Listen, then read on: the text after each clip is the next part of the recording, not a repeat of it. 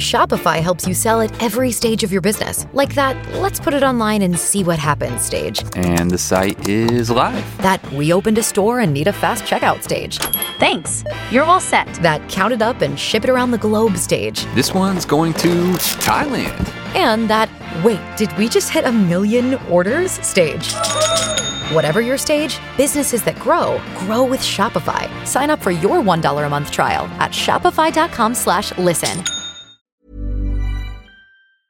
Teeny tiny woman. Teeny little woman. We were just talking about how Renee, one, we don't know what she actually looks like. We'll never know. Which She's is a- been hiding her identity, which is very smart of her She's, for years. we've said it before, but I'm just, I continue to think that her Instagram is actually Web3. It is. She's on the forefront She is. of whatever the future is. Renee is in it. and her captions are just automatic writing. Like she's actually a true artist. She just doesn't spell check, doesn't even punctuate. She just puts her thoughts down. It's stream of consciousness. And she's actually people have been like, "Why are you misspelling everything?" And she was like, "I put it all down." Gotta put it all on the page. She's it- a fucking artist way. She's like Julia Cameron's like just the most important thing isn't getting it done, it's getting it down. And Renee read that and was like, Midwives. What if Renee does a late in life, later in life? She's not late yet, but a later in life comedy, like she becomes a comedian or or an actress, a dramatic. Like she, I She want her to go to like Lee Strasberg. She should. I mean, she has so much emotion. She should have been an actress. She should have. She it's not so- too late, honestly. Like she could have been like a, like a gritty Italian American actress, like on The Sopranos, Mhm. back in her true heyday. I could see a world in which Renee gets soba and becomes an actor. But I want her to be like in a Barry style show where she's like in an acting class with like younger nightmare people and she's like actually the most talented one. Well, she would be incredible because she could. She has so much emotion to channel and access, as we know. She's good at like projecting whatever onto whatever character, so she could like do a lot of good character work. Prop acting. Just sit prop acting. all you, all she really needs is a kitchen island. She should she- teach kitchen island acting. And she's good at spatial work. Mm-hmm. Like she can take she can use whatever's around her to like emphasize her point and she has rage, which I think all actors need to have rage, totes. right? Yeah. I think you need to have like a burning pocket of anger. We need Mob Wives should be made into a movie. Yeah. Like Big Angela's life should be made into a movie. Speaking of something that needs to be made into that will probably be made into a TV show, oh my I god, need to talk we have about to get into this. Yeah, we have to like talk about the about Vanity it. Fair. Oh yeah. Okay, so thank God the God, the long read media God has blessed us with yet another scandalous white woman grifter story. So they were like, they we're in need the of dial something. was like turned down. They were like, it's been like a real plateau or like a we had some peaks, but we're in a valley. Like, Mhm. quick, give them something. and then that writer who wrote it was Eugenia like, Peretz. she was like, just you wait. She's been working on it for years, I think. Didn't she? Did she do a piece on Lindsay? Yeah, I think she's famous. She did a piece on Lindsay that Lindsay did not like. Lindsay Lohan. So basically, this Vanity Fair two parter came out about this writer for fucking Grey's Anatomy who is a not only a writer but like a, a producer. Elizabeth Finch. Elizabeth R. Finch from Cherry Hill, New Jersey. I know. She's giving Jersey girls a bad name. She's sullying the reputation of Jersey girls everywhere. Yeah, just when I was one of the people, you know, we had Kellyanne Conway, which was a, a low point, and then me and But also iconic. Okay, We've had some bad. South Jersey's had some bad raps late, re- recently. Who so else? Jill Biden. no, she's a cool Jersey She's a girl. Jersey girl? Yeah, she's cool. She's a good Jersey Hashtag girl. not my Jersey girl. She's a good Philly Jersey girl. okay. Yeah. I mean, she, I see it. She was like a she was like a like blueberry farm girl, which I'm into. Okay. But Miss Finch came around and said, "Not so fast," and she Finch. darkened she darkened the doorways and sullied South Jersey once again. So it's this writer Elizabeth Finch who's been she was a writer on True Blood, she was a writer on Vampire Diaries, and then she became one of the like top writers on Grey's Anatomy, which is like a fucking machine, and clearly making probably millions of dollars, like so much money. She's like well She's off, got money. and she kind a of successful TV writer. yeah, so it kind of went in on her journey. She's like a cancer survivor, and then she was also enduring another round of cancer. She suffered incestual sexual abuse by her brother. She This is all according according to to her. She got this job on the show.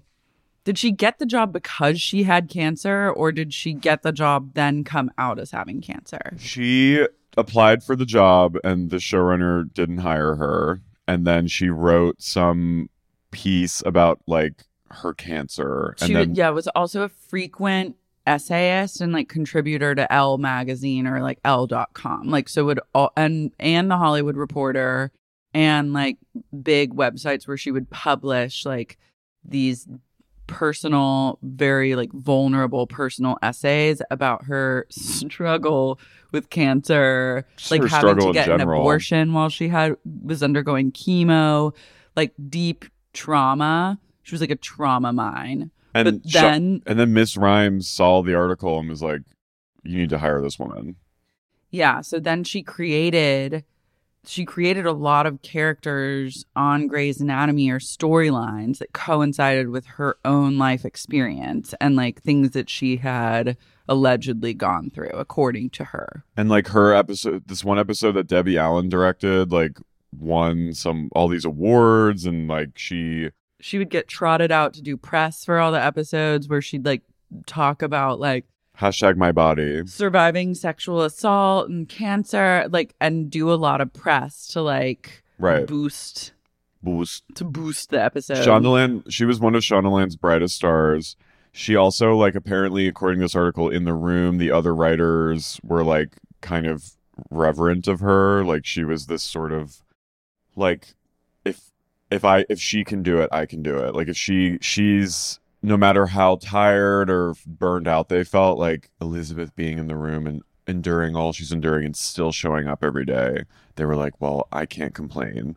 And she would sort of hold the room hostage and anytime someone would mention something traumatic she would like wince or run out of the room crying and she would just go on these long tirades about the deep trauma because i guess Grey's anatomy is like they just sit around and like unload their traumas on each other and use it for storylines Yeah, well, I mean, what else are you gonna do? If you're 20 seasons in, you gotta yeah to get all the trauma you possibly can. and she hit all the marks but she would like Well, she okay, so she said that she had a rare a very cancer. rare bone cancer and was like undergoing chemo would show up in the room with like a headscarf and like a bandage over her chemo port and like would make this big deal about like being like I'm so sick but like I will be here. And then like soft kind of pitching an like an idea for creating a character based on her experience but then being like but I don't know like maybe I shouldn't. And then someone would be like well you can. And she'd be like okay I will. And like her whole persona was like brave survivor and then she also this was the craziest thing to me is that well actually there were like a million crazy they just got crazier and crazier but one of the most psychotic lies that she made up was when the Pittsburgh synagogue shooting happened. She claimed, she literally told her coworkers, but she said that she went to the Pittsburgh synagogue because her friend was in the shooting and she cleaned up bits and pieces of his body off of the floor of the synagogue because that was part of the Jewish tradition. She said that the FBI made like a rare exemption for her for religious reasons to allow her to clean up her friend's corpse, which is like the FBI doesn't let anyone touch, especially in like a A huge massacre. crime scene. And so she somehow like convinced the FBI. So that also she had to go to like a rehab for her trauma from cleaning her friend up. Oh yeah, okay. So she got time off work. So she not only was she hashtag brave survivor, but she was also just like taking off work all the time and especially around like deadlines for her scripts she'd be her like cancer trauma or her shooting trauma would flare up and she'd simply have to be gone or someone else would have to like fill in for her Which I really love that sh- the writer made sure to mention, like in a writer's room, like there's maybe nothing more annoying than like like that is so annoying that like you this person pitches like their episode, they're like, oh, I can't do it. You have to do it for me.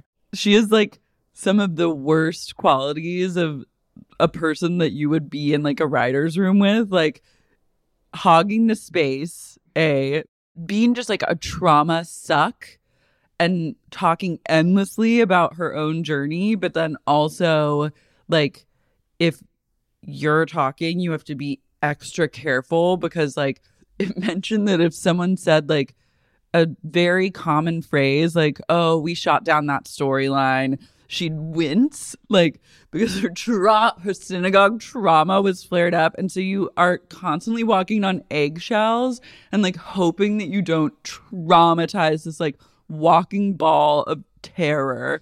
And like and then also have to be like insanely respectful of her.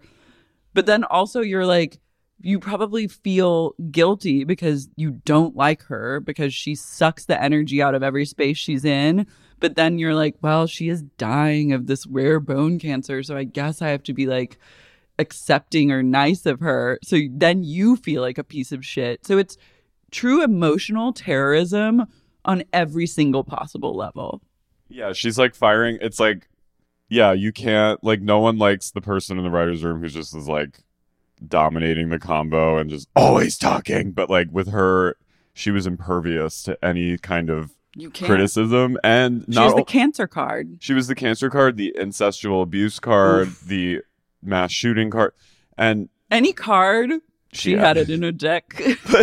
Not only is she like sucking the fucking life force out of the room, she's not even finishing her episodes, which is like deeply annoying. Yeah, creating all the work and then, and then dipping as soon as it's time for her to deliver. Then you, Classic. then you're now on the hook. then you have to take no, on you have to do it, and then her load. if you're mad at her, then you feel like a fucking asshole because she's like dying of cancer and had to like clean up her friend's brain. So you're like, oh, I'm such a piece of shit, and then you have to do this, and then you realize later that it's all a lie. It's an entire lie. And not only is she not doing any of the work, she's getting all the press and all the glory and being touted out to like THR and round tables. And it's like, God damn it. And like taking photos with Shonda. Did you see those? Oh, I saw him Oh, for shit. photo shoot.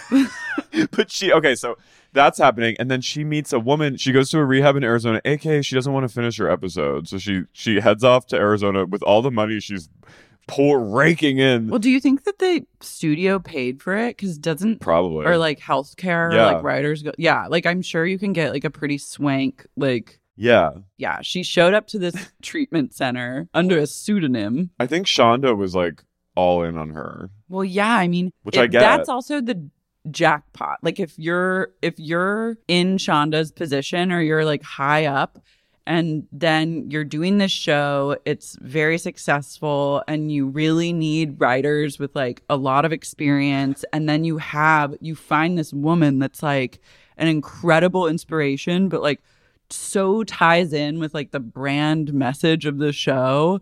You're like I will do anything for her yeah and I'm sure her- that Shonda's like not like clued into just like the day to day shenanigans of this lady.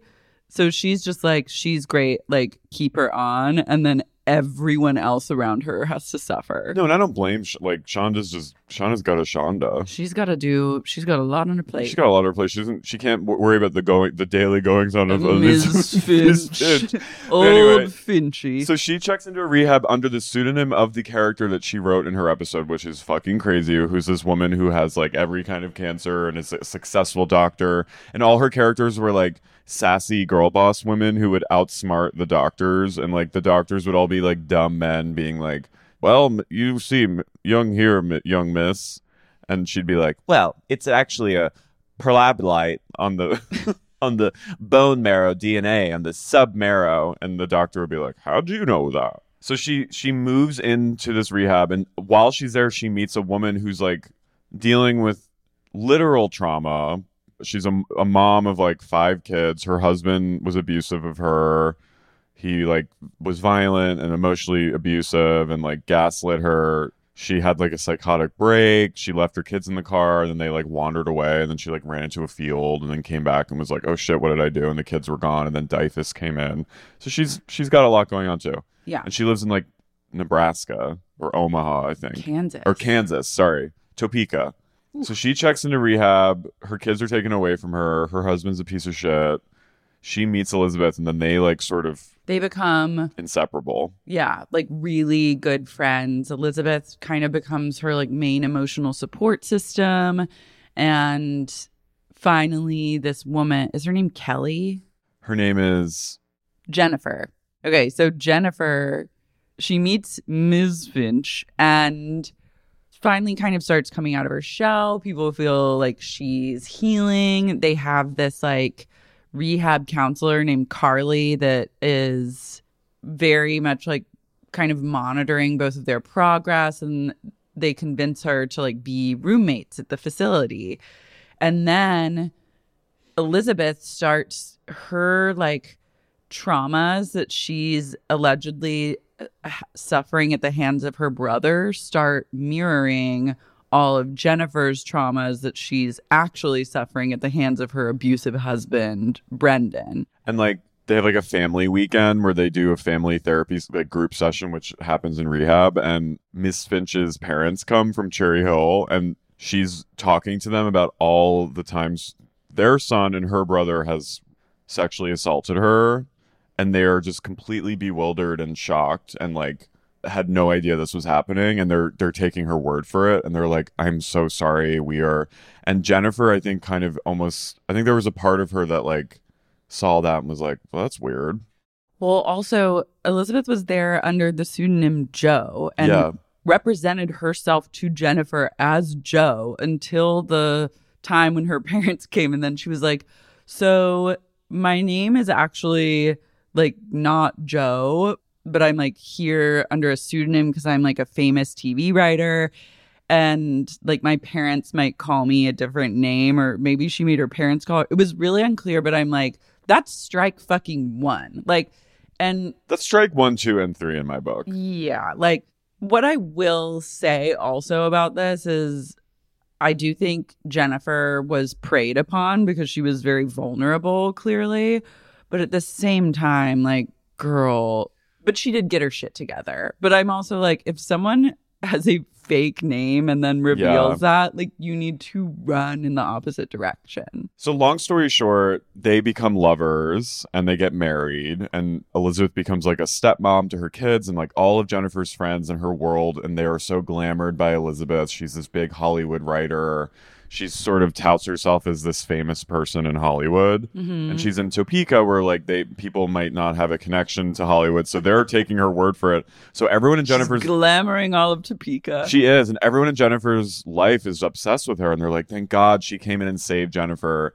Slowly over the years, and as COVID begins, she is sort of Elizabeth is halfway between LA and Kansas. The Grey's Anatomy writers were all constantly worried that Elizabeth was going to die because of her immunocompromised everything during COVID. So everyone was worried Everyone in her life was worried. Shonda offered to give her like a hotel room to like be away from Jennifer and her kids. Jennifer's one of her kids got COVID, and the only thing he could think about while he had COVID was, I don't know, I don't want to kill Elizabeth. So he was feeling guilty for having COVID. Like, just the worst, most insufferable motherfucker you can imagine, truly. Yeah. So, anyway, Jennifer gets wise to her eventually and confronts her. Well, the craziest thing to me is like Jennifer starts to get a hunch that like things aren't adding up because she was a nurse, like a really good nurse before she met Elizabeth. And so she started to like notice things like the chemo port bandage she was wearing was really dirty and like she had lost her hair allegedly from chemo but still kept her eyebrows and eyelashes and like she was just like something ain't right so she literally went on Elizabeth's Facebook. It all comes back to Facebook and started scrolling down. And she was like, I wonder, like, when she was in Pittsburgh, like cleaning up this friend, like, what was that like? Like, Yeah. where was she during this time? And she scrolls back and she was like, still had photo, like, she was clearly never there, had photos of her, like, out and about with friends, like, on those very dates. So, I was flabbergasted at that because I'm like, that's basic lying 101 is cover your tracks. And the fact that she didn't is like crazy. Well, that's also like when you when you hear about like serial killers just getting so bold and sloppy, it's because they think that they're the smartest people in the world and like they can do anything. So Elizabeth probably was like, she probably wasn't even thinking about that because she's like, I'm my lies and what I say is so sound to these people They'll that never question nev- it. So then Jennifer goes with Elizabeth to a doctor appointment because Elizabeth is complaining about some Oh, ailment. this was the tip off. This This, was was, the- the, tip off, and this is bone chilling. she goes to the doctor and the doctor is like asking Elizabeth all these questions about her health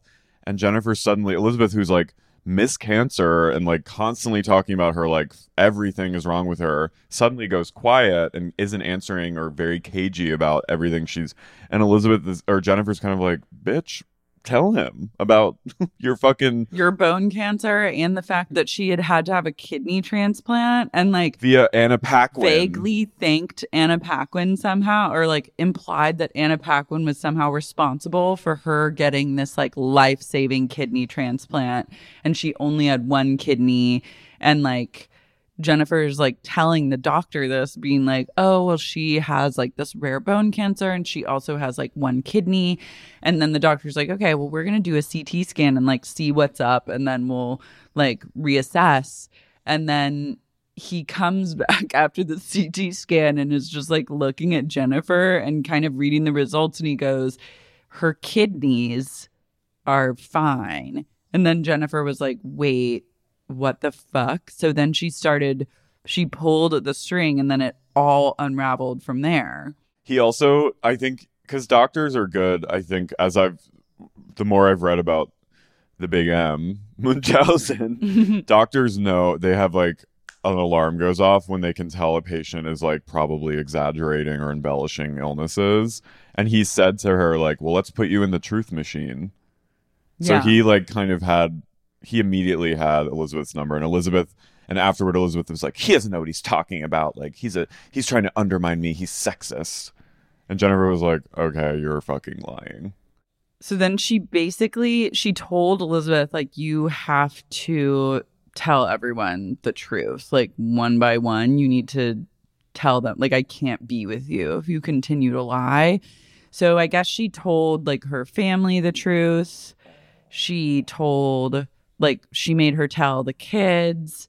She kind of told everyone except for her coworkers. Oh, and she had also so Jennifer's ex-husband killed himself and Elizabeth helped her like clean up the house afterwards and like get all the shit get all her shit together. But then around that time in the writer's room, she told everyone in the writer's room that her brother had just committed suicide and she had to like leave and deal with his problem. So like everything that Jennifer went through, Elizabeth was then going back to the writer's room and being like, this horrible thing happened to me and like I must once again leave work. She said that her brother, she had to go to the Philippines or she had to go to Hawaii to hand off her brother's adopted Filipino baby, her deceased brothers, and like she she wrote this long email to her coworker. Sorry, I feel like people are like probably, No, yeah, it's just a lot of like but recapping. but, but the the the email she wrote to her coworkers being like, I have to go take care of this. My brother, who you all know sexually molested me, I am having to deal with his family and the fallout of his suicide, but I'll be back soon. Love you, Finchy. And so Jennifer's suddenly like, what? Her brother, meanwhile, is alive. He's an attorney and or a doctor in Florida and is like fully alive and didn't molest her. this show is sponsored by BetterHelp. Laura, what's the first thing you do if you had a little more time in the day? Mm, I'd probably just spend even more time with Tony than I already do. that's the best answer you could get. I spend most of my life wishing that Tony and I had more time together on this planet. It's scary to think about mortality and time passing. I do a lot of that. Don't we know it? But you know what can help when it comes to obsessive, intrusive thoughts about the passage of time and mortality and the fact that all of our dogs will die someday? What? Therapy. Ah, I've been in therapy since my mid 20s and it's been an on and off thing. Sometimes I'm in it, sometimes I'm not, but I always feel better when I'm consistently going to therapy. I think it's probably the most important thing you can do for yourself if you can do it. I agree 100%. I've had pretty radical life changes over the past five to 10 years. And a huge part of that has been thanks to finding a therapist and working with a therapist regularly to like help me break some negative patterns, negative thought processes, and overall become a, version of myself that I really love. Also, the past five years has been extremely chaotic and destabilizing for so many of us. I think therapy is even more vital now than it's ever been for everyone in the history of time. If you're thinking of starting therapy, give BetterHelp a try. It's entirely online, it's designed to be convenient, flexible, and suited to your schedule. You just fill out a brief questionnaire to get matched with a licensed therapist, and you can switch therapists anytime for no additional charge. Learn to make time for what makes you happy with BetterHelp. Visit betterhelp.com slash sexyunique today to get 10% off your first month. That's betterhelp, H-E-L-P dot com slash sexyunique.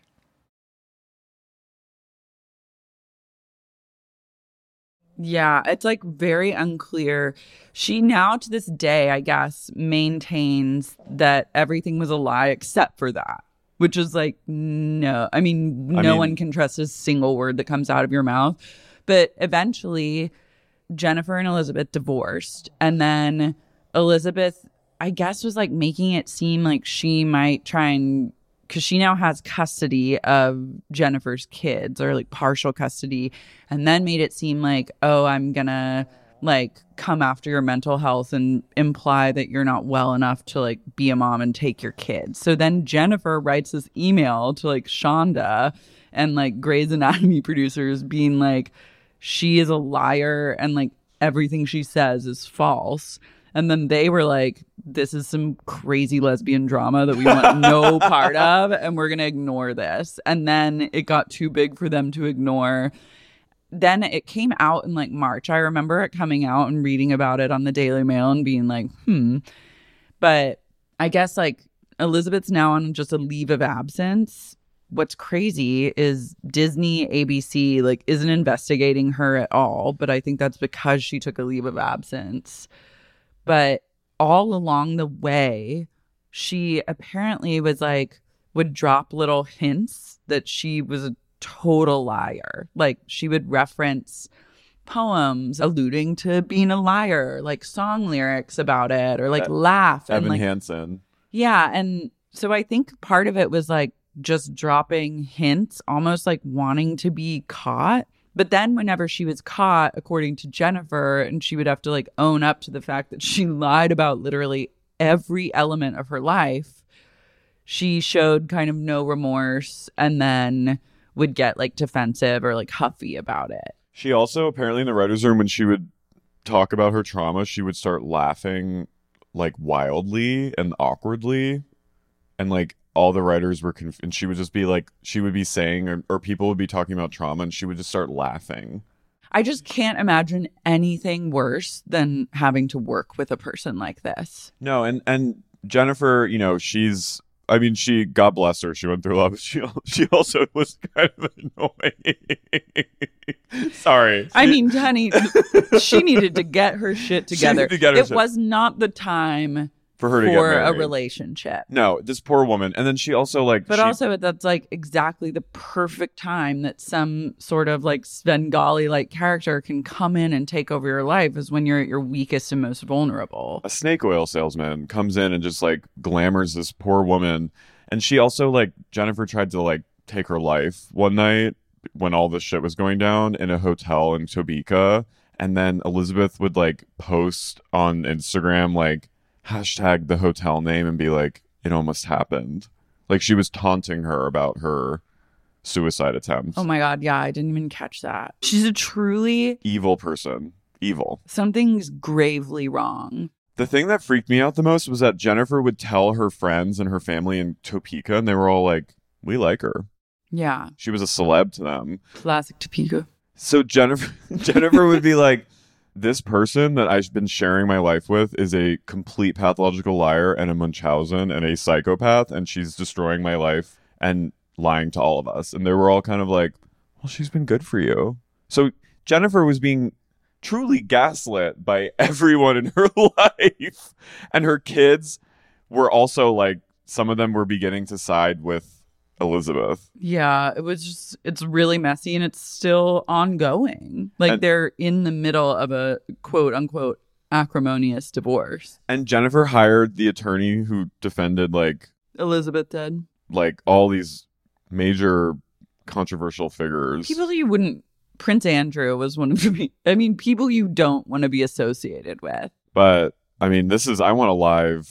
I mean, the great thing for Grey's Anatomy is now they have a whole new storyline that they can explore. Like they, yeah, like this is great for the show, but I feel, I feel really badly for Jennifer Of course, because, like, what the, f- what the fuck? and her kids. Yeah, I feel uh, it especially bad for those kids. Yeah. Secondary, I feel so bad for the writers that had to Me work too. with this woman. I like No, it's they're working 10 hours a day with this lady. I don't know how they do it. They deserve they deserve network money for having to put up with that. They deserve honestly bonuses. this is why we have the Writers Guild.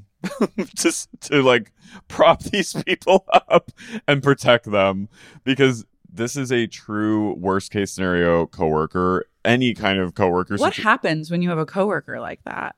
Because if you get fired, if you get hired on a TV job and then you're like not delivering and you get fired, you still get paid for the entire time that you were supposed to be working. So if you're making like five grand a week and you work one week and then your boss or showrunner comes to you and says, like, sorry, you're fired, you still, if you're working for 12 weeks, you're going to make that the rest of the money regardless of whether you work or not She was a producer, so she was making she's making like 20 grand a week or something Yeah. probably more you know, because no one in a writer's room, like just in my limited, exp- you know, I've I've been in a few, and like you don't want to ever like ruffle feathers if you don't have to. So like your kind of goal is to like just try to be like you just align with your fellow shit talkers Yeah. and then you like just are constantly messaging each other being like this fucking bitch it's when when you find the one or two other people that are on the same page as you, it's like truly it's family orgasmic. Yeah. you're just like oh thank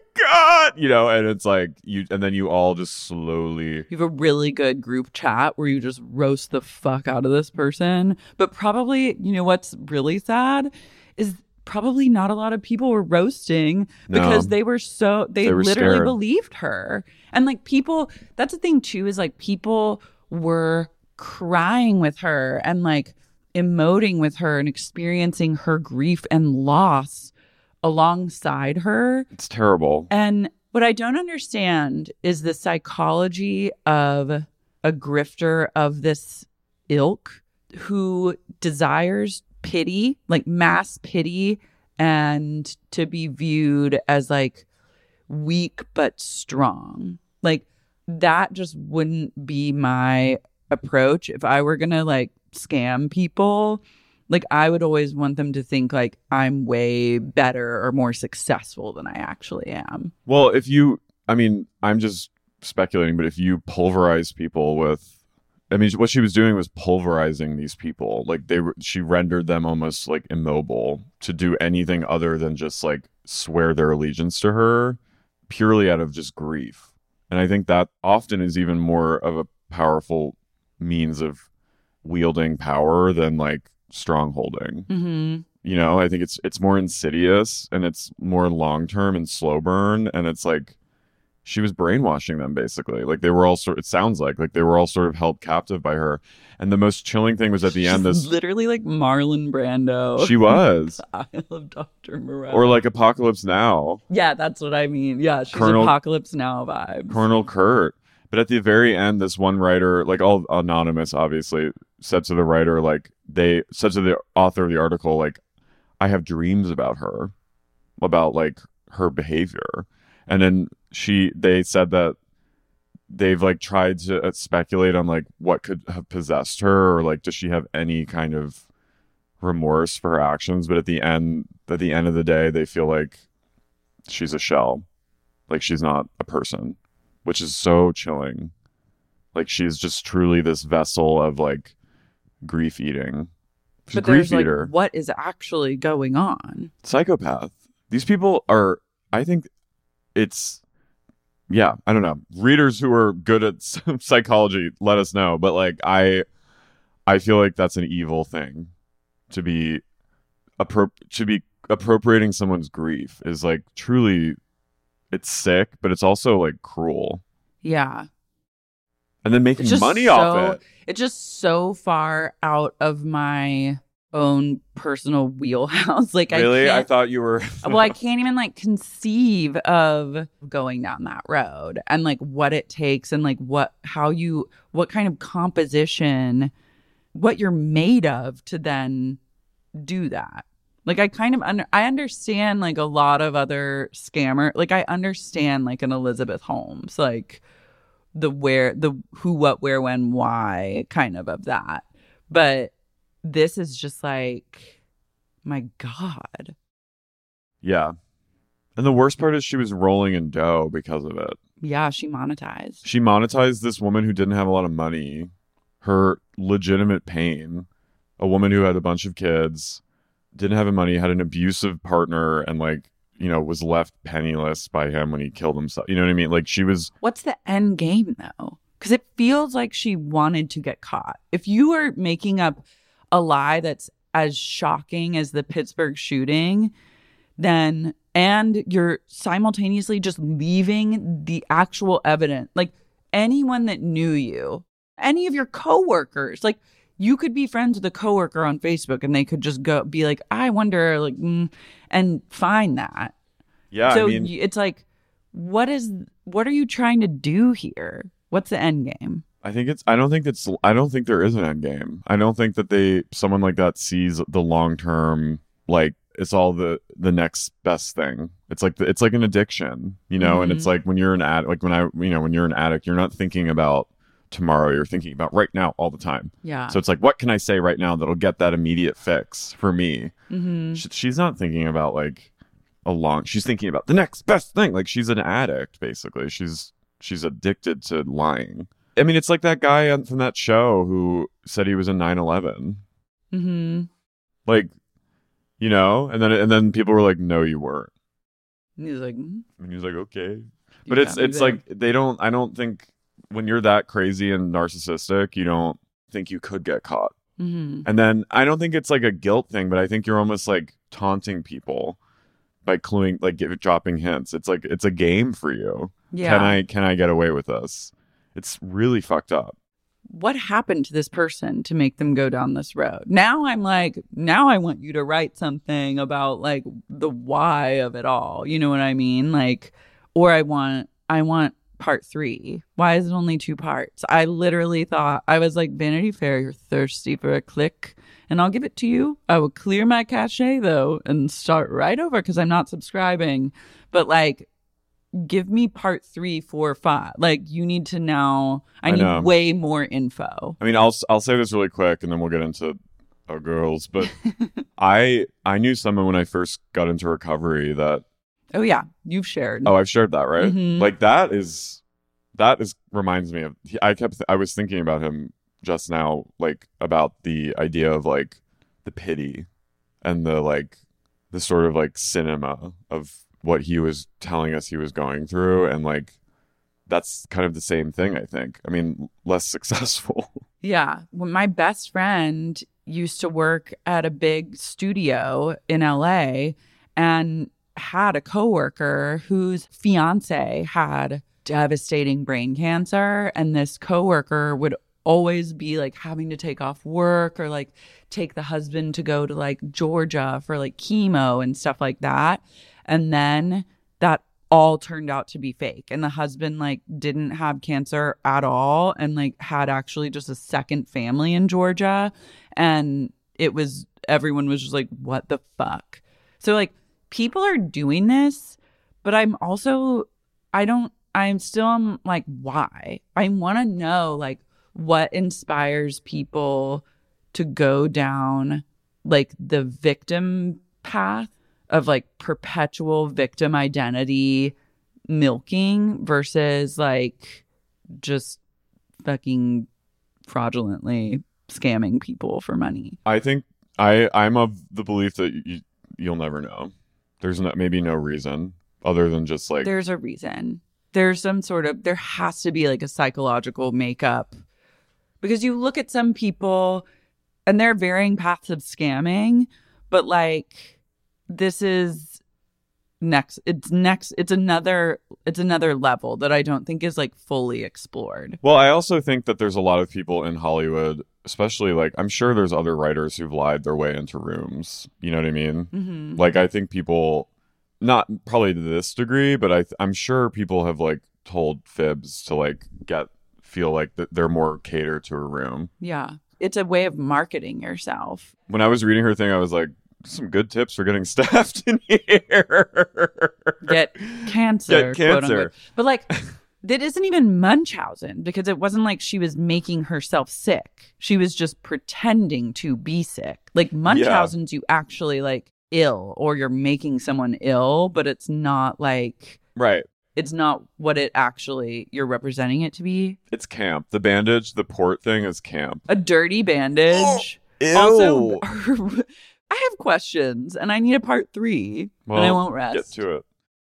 Hop to it. Anyways, Damn, that was guys, a, a type that was a type 45 on old Finchy. Vinci. But let's get into the other girls. yeah, I'm Carrie, I'm Lara. and you're listening to Sexy, Unique. unique, podcast. Midwives. Midwives.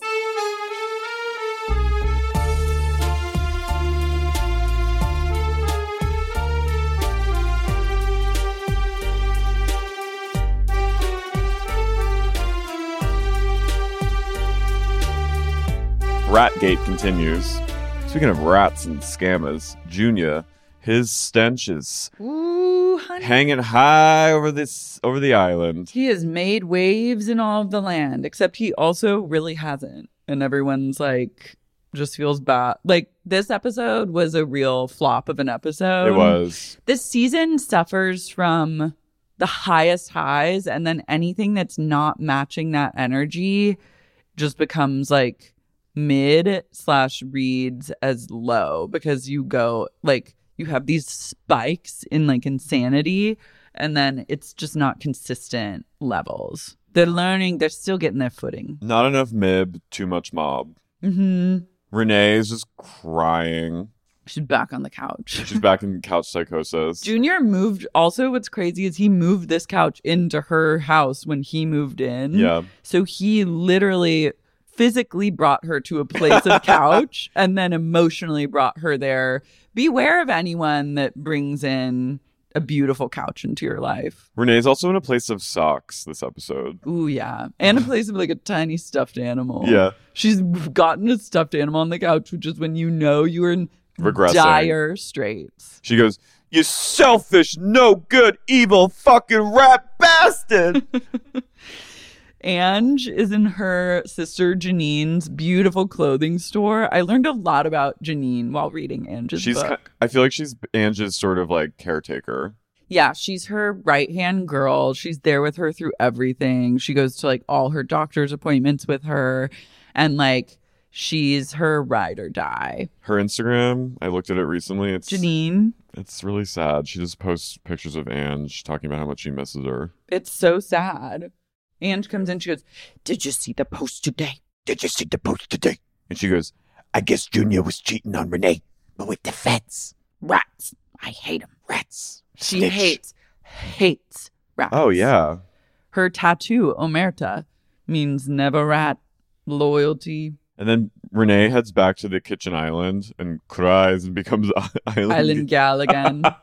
she she puts she clasps her hands together and puts her forehead on her hands like she's praying to the gods and she begins to cry cry and we get a flashback of like all her moments with junior this season and they have reverb on everything they say so it just echoes it's like yeah yeah yeah i want to come come come home home home Should we do some more highlights from Big Ange's book? sure Because I finished it. I'm still on finch it makes me like am i a pathological liar Carrie. i know I mean, I fucking hope not. no but you know I'm when you, like, what? no but you know when you read this stuff and you're like god damn like what if what if no, I never. Oh. I you read that and you're like, what if that's me? No, I just like sometimes I over identify with like what I'm reading and I'm like I'm imagining like God, can you imagine being in her position and how fucking insane that would be? And like I can't because I just would never. Like I could imagine maybe being in a position my just my scam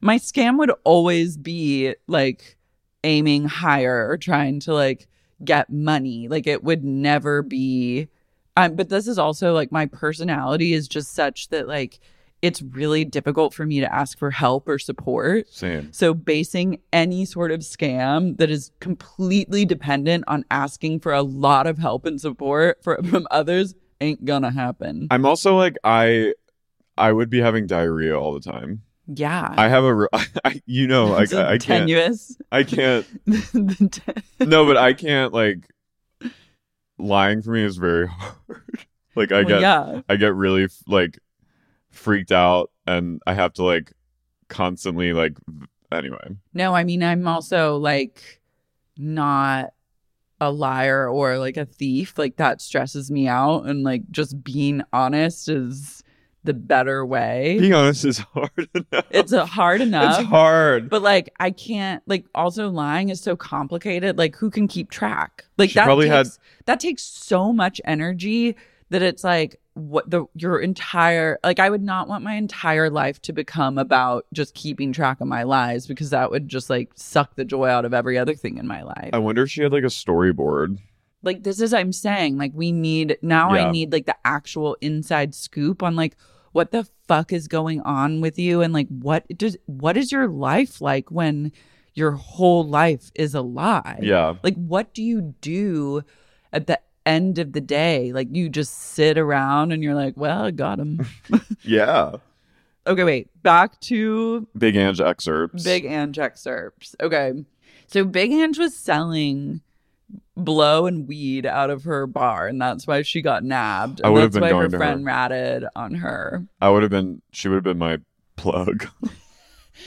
I wonder if she got good blow. Probably. I think she was always on a lot of blow. I would have you don't understand like Would you go back in time and do blow with do blow with Big Ange? Fuck yeah. What if if Big Ange came back? Would I break and do blow? would you break for one night No. and you could and the, ever- if you if you got a pass and it was like you can break for one night only and you won't like get addicted again would you break for one that's a very rude question sorry for that but i Uh, was wondering would you break it it would be hard because then I would break five years? break nearly six years of sobriety. I- would you destroy everything you've worked so hard to establish to do a fat rail with No. Maybe okay cool if I because I know myself and I'd want to do it again with No, I know. specifically with BA. I'd be like me and you. You got to stay alive, lady. But if I if I was not if I had gone back to my non sober self, I would have been all up in the drunken monkey buying baggies from Slamming your hand Angela. on the bar. Okay. okay, read highlight page 130. I'm a godmother of six kids. It's kind of ridiculous that I'd be anyone's spiritual leader. When I go to church, my brain goes numb. I sit there for hours, and when I walk out, I can't even remember being there. It's like God gave me a noogie. So instead of concerning myself with my godchildren's fate, I work on their fashion. And then it has a quote from Janine that just says, Ange is a spiritual leader. I'm scared. I love her. I love Janine. This episode kind of sucked. So I feel like we could Let's just talk about Big we could do Ange. Ange and then we can like give the basics Yeah. of the ep. I mean, truly, the only thing you need to know about this episode is that Drita considers becoming Million Dollar Baby and then is set up for a boxing match with her trainer who's really invested in her. And I was hoping that they would kind of have an affair and like, I just really thought I was like, oh my god, Drita's gonna like have a boxing match. This is great. Like she could kill it. Like she spars with someone, but I mean her style of fighting is very like Street Fighter. well, she says, I, this was hard for me because I, I don't follow rules when I fight. No, and you can tell like as soon as she starts getting punched, she just goes into fucking whale beast mode. So she decides for her daughter's benefit that she doesn't want to be a fighter, which I get. She's gonna she's just gonna do it as exercise. Yeah, but I'm like, this is a not a storyline. You can't like tee something up I know. only to be like, well, I'm not gonna do it. And the trainer, the boxing trainer, also has like you could almost see a tear in his eye. He's very disappointed. But basically, it's just like Renee sobbing and screaming and screaming about Junior. and b- being like, I'm back in junior stuff finally. And she finally takes a shower and looks great in that scene. oh yeah, Her makeup looks good. Her she hair did looks take good. a shower. I was like, fresh, fresh, good. Karen is glowing. Karen's glowier than ever, of course, because as Renee's mental health declines, Karen's glow just like builds. and then Carla and Renee are gonna have beef. The girl called Carla is running her goddamn mouth. Carla's running around all the towns talking about talking about how Renee is just like bipolar and that Junior was never good for her and that this is maybe good that she doesn't have him, which she's That she's not wrong. she's not wrong. And then but the girl called Carla needs to The girl called No, Paula read the also room. says she like says something that I'm like, I don't think she meant it this way, but there's knowing these ladies, the only way they'll take it is poorly. And she's like, I mean, Junior came back and Renee said he was acting all weird and stuff, like makes me think like maybe she knew something was going on. Which I think it just means like she knew something was weird with him. Well, she said Renee apparently said to Carla a few times, like, I feel like something is up with Junior. He's acting strangely. And then there were other people who Carla will not name, of course, uh, who commented that Junior was up to something. So, like, I think there was some small, like, flicker of knowledge from Renee. She she said it to on the show to Yeah, us. she knows that like something ain't right, but she's kind of just trying to push past that. She's very focused on just like being back with Junior. And I think that that's what Carla meant. I don't think she meant that she thought Renee knew that Junior was informing or like ratting. But, But now that don't. she's oh, Because it's gonna Renee's gonna take that as Being reason. disloyal. steamed. And like my favorite part is Carla has a fucking glass of shard sitting in a beauty salon, just running a mouth. And like you know that's gonna get back to Renee. it's gonna get back to Renee. And then Renee's take is like everyone's gonna turn on me or her and Karen are like, what happens is like everyone turns on you, like ev- people smile to your face and talk shit behind your back, and then someone takes the temperature. Ange goes, no one in town has talked shit on her, and Drita was like, yeah, everyone just says they feel bad. Head over to Hulu this March, where our new shows and movies will keep you streaming all month long. Catch the acclaimed movie All of Us Strangers, starring Paul Mescal and Andrew Scott. Stream the new Hulu original limited series We Were the Lucky Ones with Joey King and Logan Lerman. And don't forget about Grey's Anatomy. Every Grey's episode ever is now streaming on Hulu. So, what are you waiting for? Go stream something new on Hulu. Join us today during the Jeep Celebration event. Right now, get 20% below MSRP for an average of 15178 under MSRP on the purchase of a 2023 Jeep Grand Cherokee Overland 4xE or Summit 4xE. Not compatible with lease offers or with any other consumer incentive offers. 15178 average based on 20% below average MSRP from all 2023 Grand Cherokee Overland 4xE and Summit 4xE models in dealer stock. Residency restrictions apply. Take retail delivery from dealer stock by 4 1. Jeep is a registered trademark. Bad for her.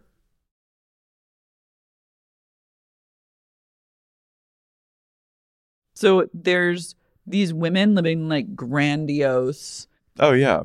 alternate realities. Miss. Karen, they're finching They're hard. they're in a place of Finch. yeah, Renee could finch. She's a little finchy. She's a little Finchy.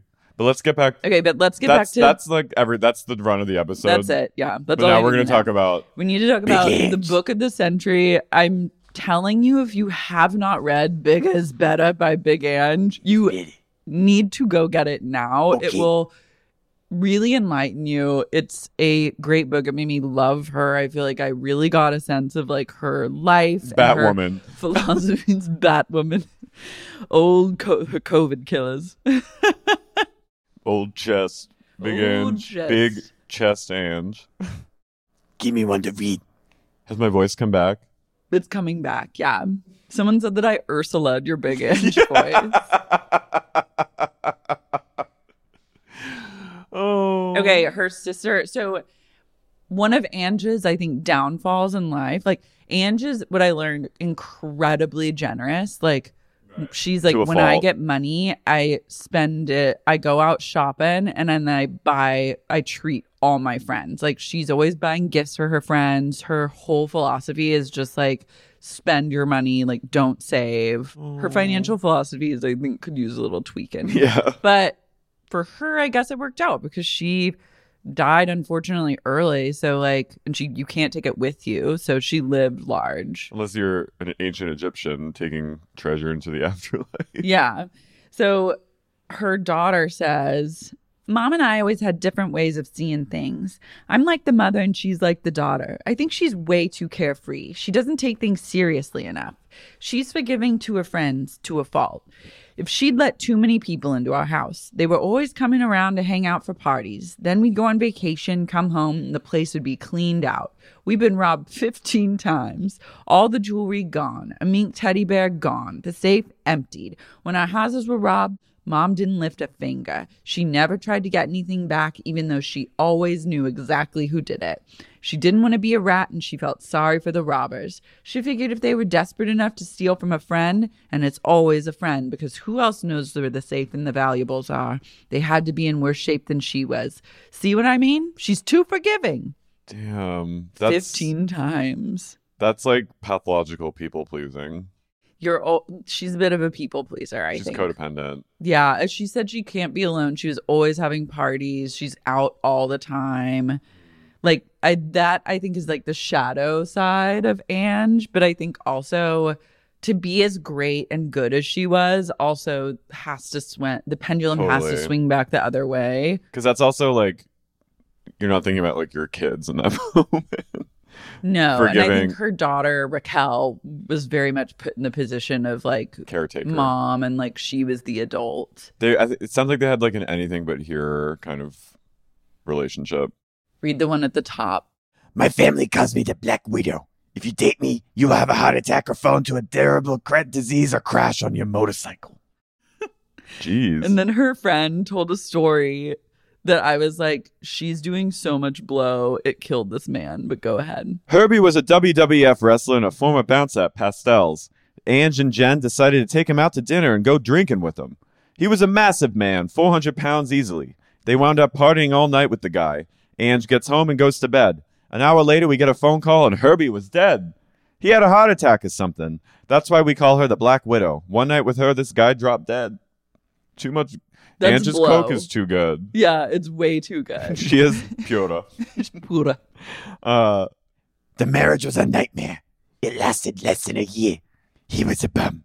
When I caught him cheating for the last time, I tried to burn his house down by setting the couch on fire. I took a match to it. the couch didn't go up in flames, though. It didn't exactly catch. I went through the whole book of matches one by one, no good.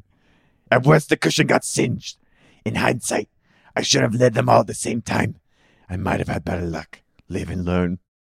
That was her first husband. She got married, I think, at like 18 or even maybe underage to a man. Was and he then cheating? he was cheating. They're all cheats, she says. God damn it.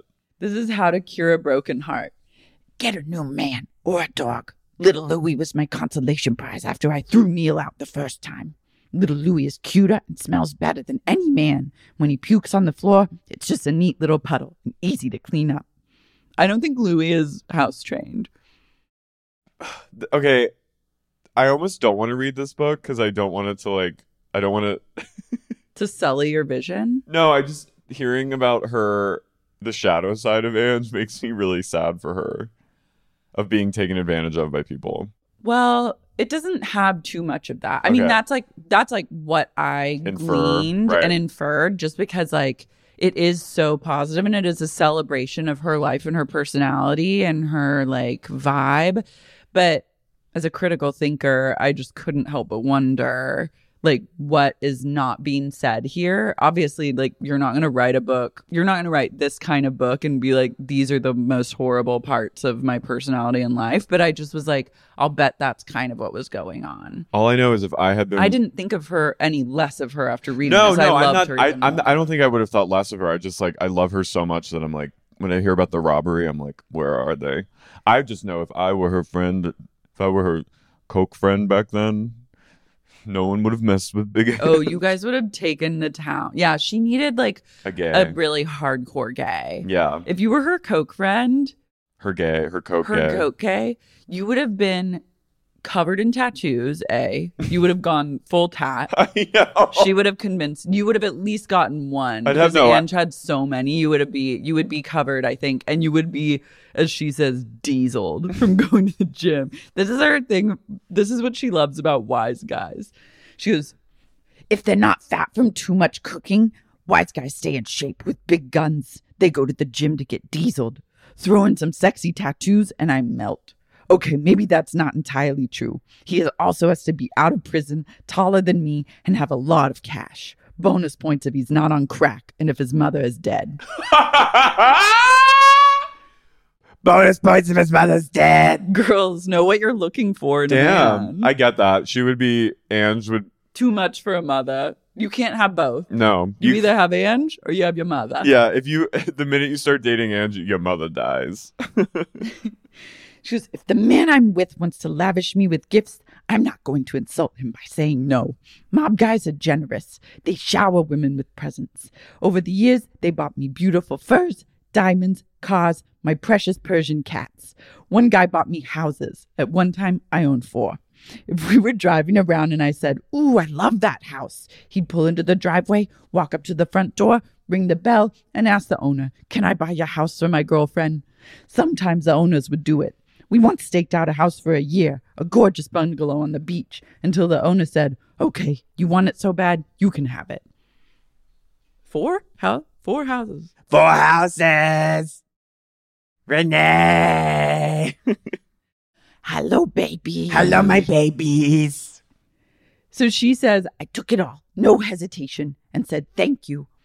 But was always understood that although they bought me things, the men never owned me. They never even rented me. It was a close friendship with benefits.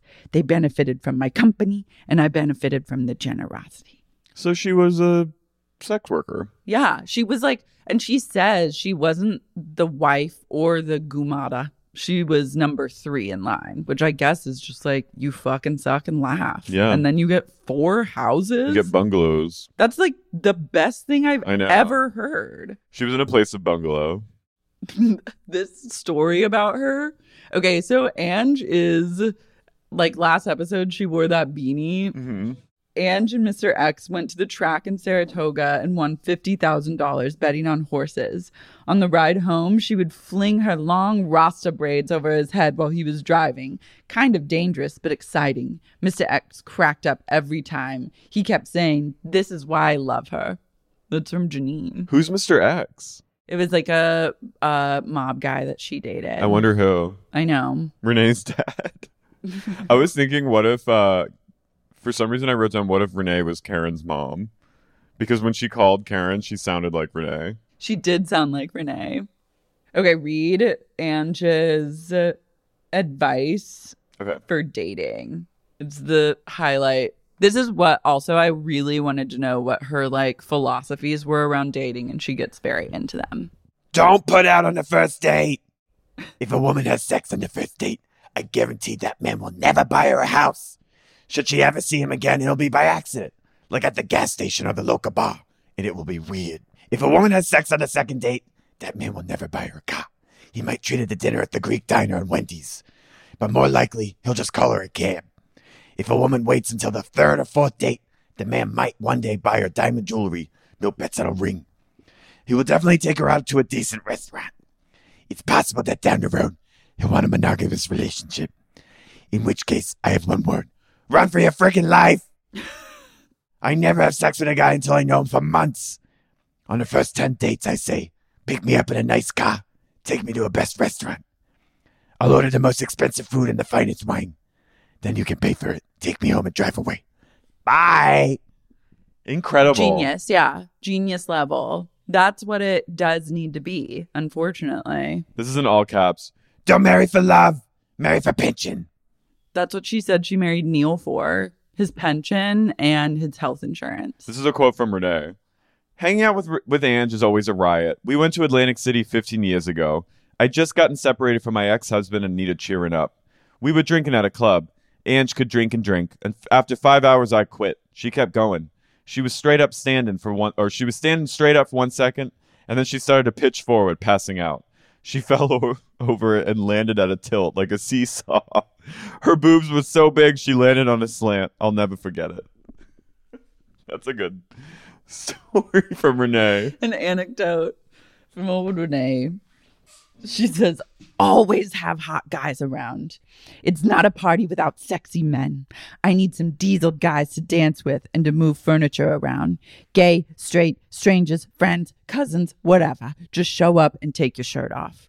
Hell yeah. That's good advice. I would have killed to go to Atlantic City with Big Ange because I used to go to Atlantic City and do a bunch of blow or Vyvanse. And Yeah, just- you could do AC style with Ange.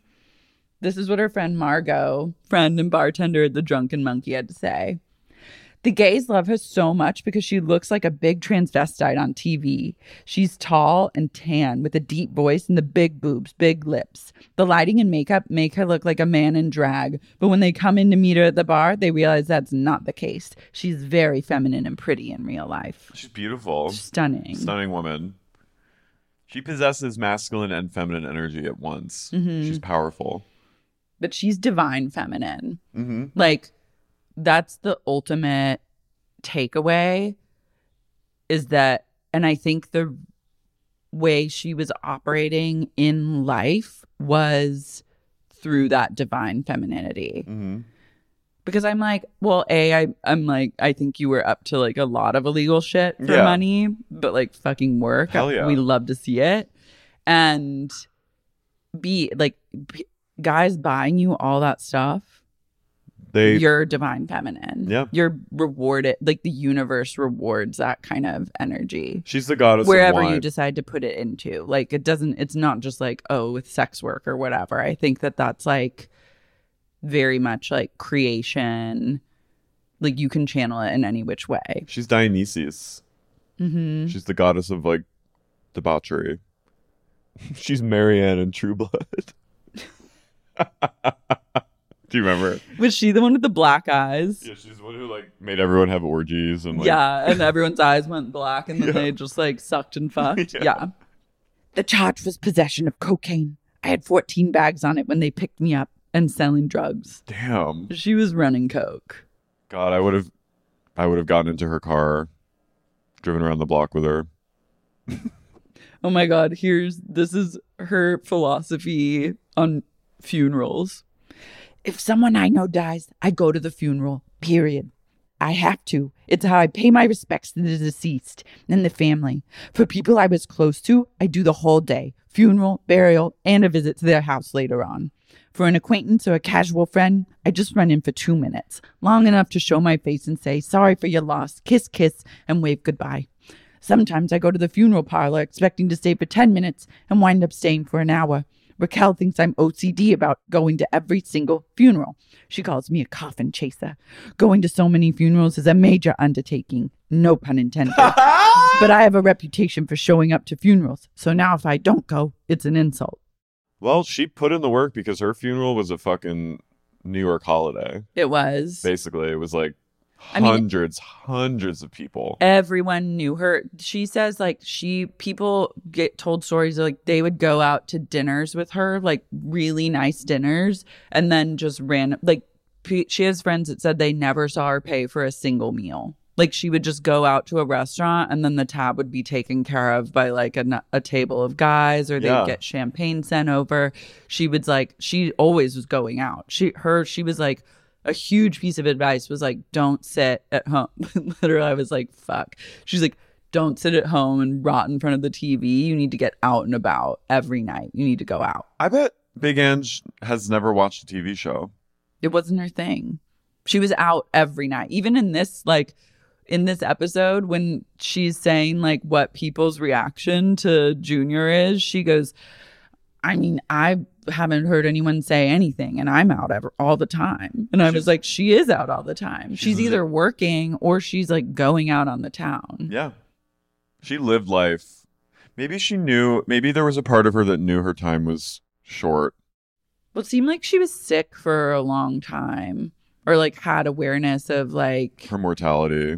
yeah, I think sometimes people just have like a, they're here for a good time, not a long time. yeah, vibe. like they have a kernel of like true, they have a certain in, intuition and they just like fucking tear it up. Yeah. I think she was very like connected to herself, Yeah. which It's rare for the pit like the pitfalls definitely are like the over accommodating or whatever, but I her attitude about everything was like if you give a lot away, you'll also get a lot back. Like she was tuned into some sort of like higher power type shit and like I agree. really just knew herself. Like I feel like she was like a very a spirit that had been around time and time and time before. She was like late stage reincarnation, Yeah. like close to enlightenment.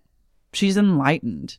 I agree. No, I, I think, and I think like uh, her funeral was, I mean, just from all the photos I've seen and the articles I've read, like it was a real, like you should see the like mobs of like hundreds, maybe like a thousand people. Like it was, it was like a di- it was like the Princess Diana of Staten Island, Wow. and there She was photos Princess of Di. of Drita, and they Oh, killed me. And look at her beautiful casket. Oh, Drita. Renee.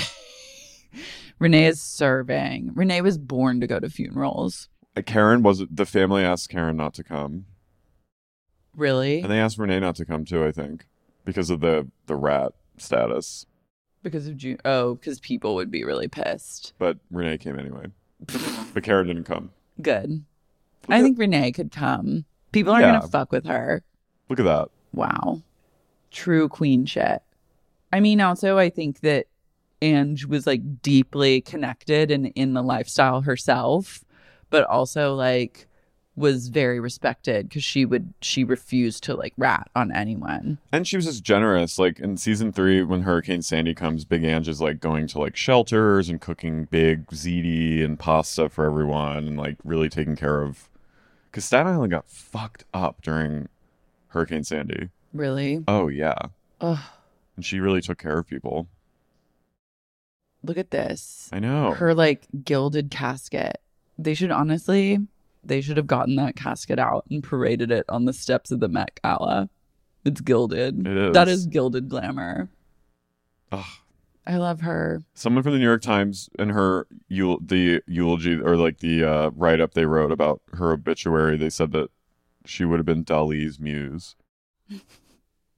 She was a muse. She was like Warholian. Mm-hmm. and, Like, She would have been at the Met Ball camp. hmm At funeral mass for Big Ange, the sacred and irreverent mingle. Ah, I want a sacred and irreverent mingle at my funeral.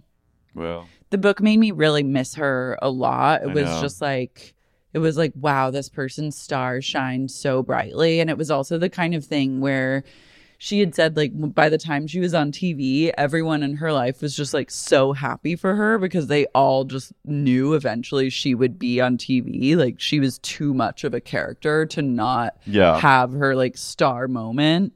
And like I think she lived a really good life she did. and she, lived the life that she wanted to. she lived the life she wanted. She she touched everyone she met. Like she everyone felt good when they were with her. And it seemed like she had a really good relationship with her kids, like Yeah. despite Their issues. whatever issues that might have had. Like her parenting philosophy was like, she was like, if I was gonna go on vacation, I'd always bring my kids. Like, I wanted them to know that I wanted to hang out with them and spend time with them. And like, You're emotional. she would talk. She would sit and like talk to them about their problems and just like listen and like let them know. Like, she never grounded them or anything. Like, and I really enjoyed her. I like. I really got a lot out of this book. I I'm read just it. can't say enough good things about it. It's an Yeah. easy read too. My dream is that if we ever did a show in New York again, that she would come. If she was still Back here, if she was still around, that she would come. I like want to do a séance and reach out to her. Let's do it. Okay, All right. Well, guys, read- guys, it's been a long, It's been a long journey. I'm glad we talked about Miss Finch, but more importantly, BA I know. I need more Angela Finch Raiola. detail. Yeah, if anyone has any like any anyone know her or like anyone have There any, has to be part three. It just can't be like over now. I'm sure now that they've the response that they've seen, I'm sure they'll do it. people are going nuts, right? Yeah. Yeah. This is like the new thing on Mhm. Twitter. Okay. Well, Well, scammers gonna scam. Stay fucking true. Please stay true. Don't Please just stay true. don't lie. You don't need to like the amount of energy it takes to deceive people and steal from people. You can put that into other things and get just as much, if not more. Yeah, exactly. You like can put in the honestly. I'm telling you, if you have what it takes to like run a high level fucking scam, you have what it takes to do whatever you want. Yeah, it takes to do the opposite. Yeah, just like work. Get off your ass and fucking work. Let us know. Bye.